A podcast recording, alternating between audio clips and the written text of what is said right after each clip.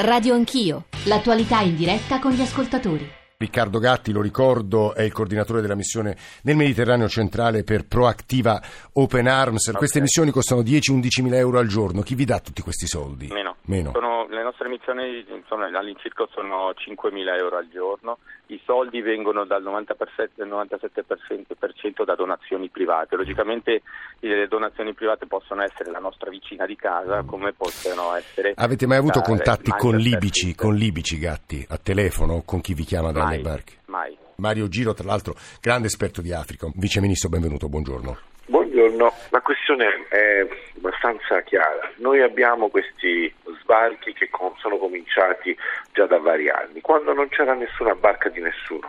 E abbiamo visto, ricordiamoci i morti di Porto Palo, eccetera, come è facile arrivare in Italia, perché l'Italia è vicina, 80 km dalla Tunisia. Quindi il vero pull factor, cioè fattore d'attrazione, è la vicinanza. E la geografia. Noi dobbiamo intervenire nei paesi di origine di transito, Niger, Mali, eh, Costa d'Avorio, eh, Guinea, eccetera, con accordi.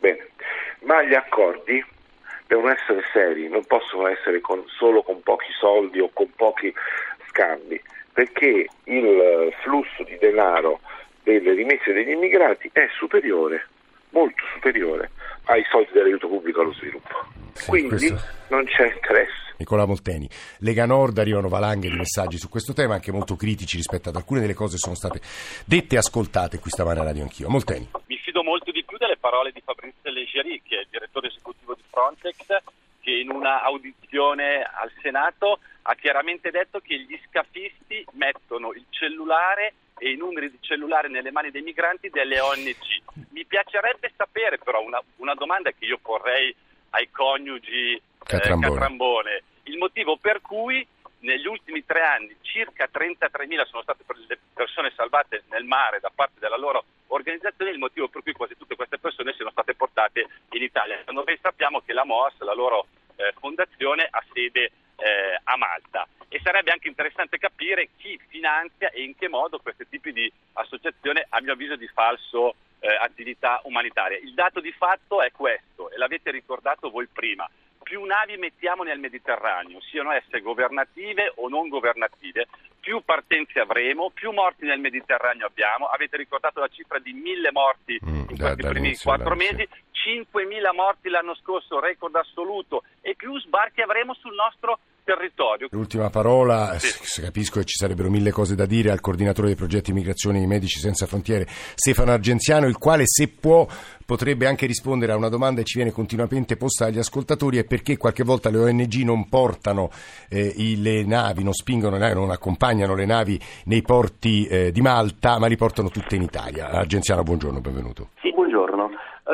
Sì, possiamo rispondere abbastanza facilmente a questa prima domanda. Uh, non è uh, decisione delle ONG, delle organizzazioni umanitarie, né tantomeno non è decisione dei vascelli di Frontex o di Uniformed dove sbarcare le persone salvate. Eh, I porti di sbarco, che sono definiti eh, luoghi di sicurezza, porti sicuri di sbarco, sono definiti dall'autorità italiana in questo frangente. Eh, ci sono regole ben precise, ci sono convenzioni internazionali da rispettare, non è semplicemente un fattore legato alla vicinanza e alla prossimità, uh-huh. ma è, è, un fattore che si basa sul uh, rispetto di criteri, di, di garanzie della, uh, procedura, della, della, possibilità di avere un accesso alla procedura di domanda di asilo.